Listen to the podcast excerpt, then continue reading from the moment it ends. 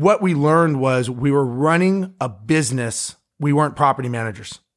And the business just happened to be the product was property management. Exactly. Yep. And everybody would ask us, How are you guys growing? How are you scaling? How are you doing everything?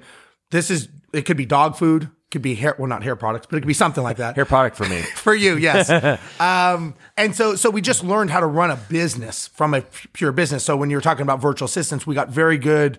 60% of our company was run out of Mexico from virtual assistants because we learned how to scale and how to grow um, through systemization, all that. Um, and then I, that was the time that we became a good offer for a company, a venture capital backed company. Uh, they ended up purchasing us shortly after we met.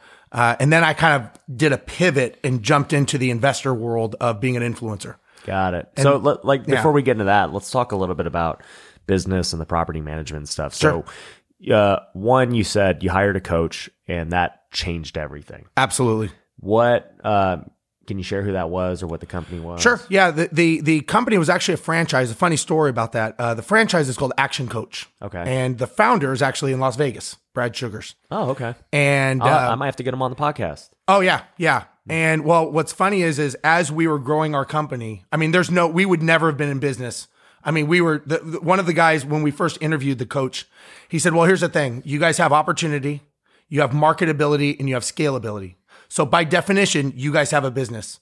You two, meaning me and my business partner, are not the smartest guys in the world, and you'll be bankrupt in six months. You guys are hustlers. Yeah, you guys, you guys are not going to make it because you know nothing about business, and it's one of those things where you don't know what's coming around the next corner in business.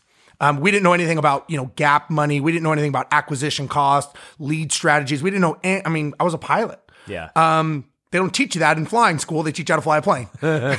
no business, marketing, nothing. Uh, so um, as we were scaling and growing our company, we were we were fanatical with our numbers and fanatical with systems and operations. And we learned that any business, whether it's an airline, whether it's a car company, anything is sales and marketing.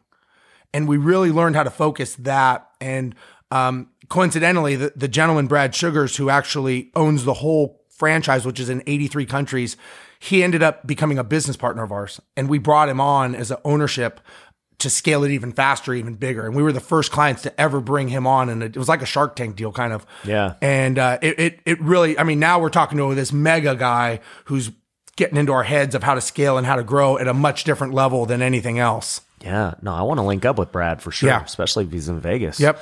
So you hire Brad, things obviously just take a dramatic turn and you guys become business partners too. I mean, it's Yeah. just It was- it was- are going like that. It was great. So the thing when I first met you two years ago, you hadn't sold it yet, but I remember you telling me about the business and you're like, how many VAs did you guys have?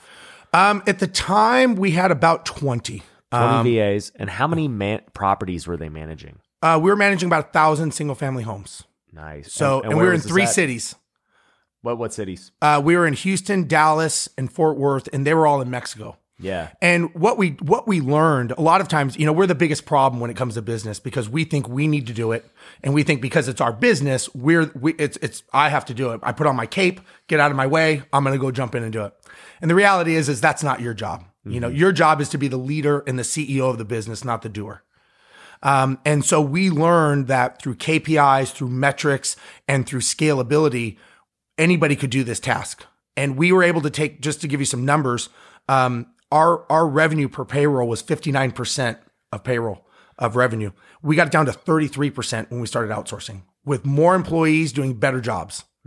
And so all of a sudden we were getting better service. And so we, we took the 80 20 concept, like everyone uses, and we turned it upside down. And we said, okay, why are these people calling us, right? Property management, you're a complaint desk. People call to either fire you or bitch at you. That's it.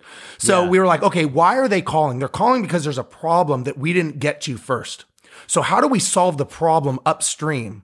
And through systemization, it, it was a failure, maybe in our part, in a contractor's part, and someone's fault is the reason that owner or tenant is calling us. Mm-hmm. So how do we stop that call from happening? And so we went upstream to stop the problem. And we started doing it with virtual assistants. And we learned that we, we basically had four departments down there. We had a maintenance division, we had an accounting division, we had a tenant relations division, and we had an investor services division. And each team had about four or five employees in each team. Um, and they all had their KPIs and their KPIs kicked up to their team leader. And then those team leaders kicked up their KPIs to us at the, at the leadership team. And so that's how we, we ran our company all through KPIs and metrics. And it was, you know, n- there was no people. It was roles, roles and duties. Yeah.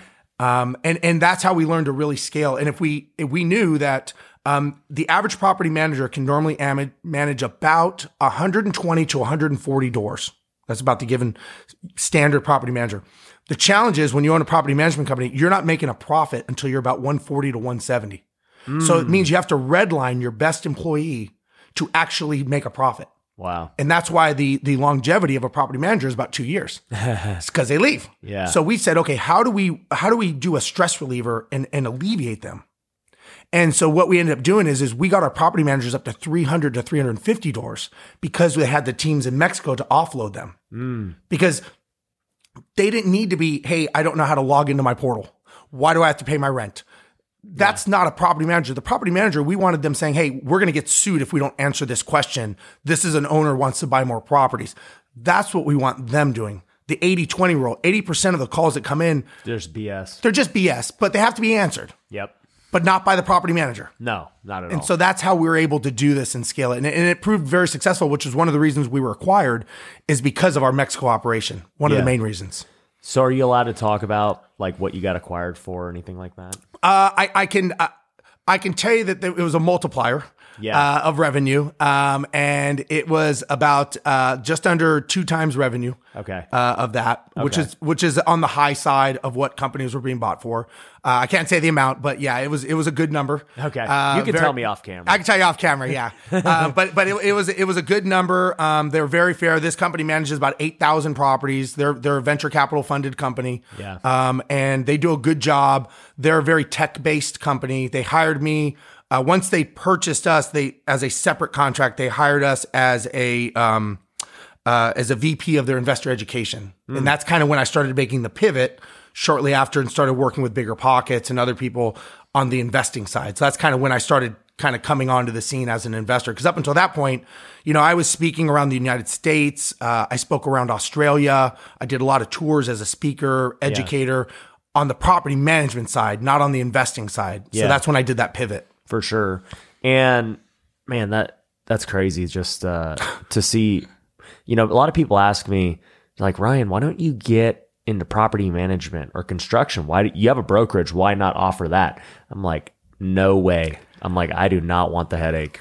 I don't want to. But I mean, if you systematize any business, right, you can alleviate the majority of the headaches, Yeah. eighty percent of them. now, the, the, the great thing about a property management company is it's almost a recession proof business because in good times, investors are buying. Yeah. In bad times, inve- people can't sell their houses and they turn them into property management com- uh, homes. yeah, So it's, it's so in that regard, it's good, and it's it's you know I, I hate to say it, but property management is a nickel and dime business. You make a lot of money on ancillary fees, Yeah. but you can make a lot of money. Don't I mean it, it is a very profitable business, but it is very process and procedure driven. Mm-hmm. And you know when we had our property management company, we would do rehabs on our properties. And then we had other people saying, "Hey, could I don't want you to manage it, but could you could you do a rehab on this property for us?" So we thought, okay, you know, 35, 40% profit margins when we did the math. We've already got the employees on staff. Sure. So we went to our business coach. We said, "Hey, we're going to start doing this." And he says, "Well, why don't you do the dry cleaning? They need haircuts. Why don't you cut their hair? why, don't, why don't you wash their cars?" He's like, "Where does it stop?" He's Yeah. like, "Focus on your focus."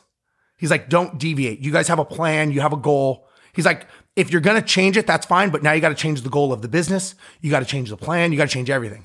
And that was that was he used to always reel us in from those shiny objects. So yes, you could, Yeah. but at what opportunity cost? Hundred percent. I see people do that all the time. Especially, um, good example would be realtors. They'll get like one client who wants to buy a house in some random place. Like, should I get licensed here? I'm like, no, you don't. Not at all. no, like just because you have one opportunity, Yeah. Yeah. not good.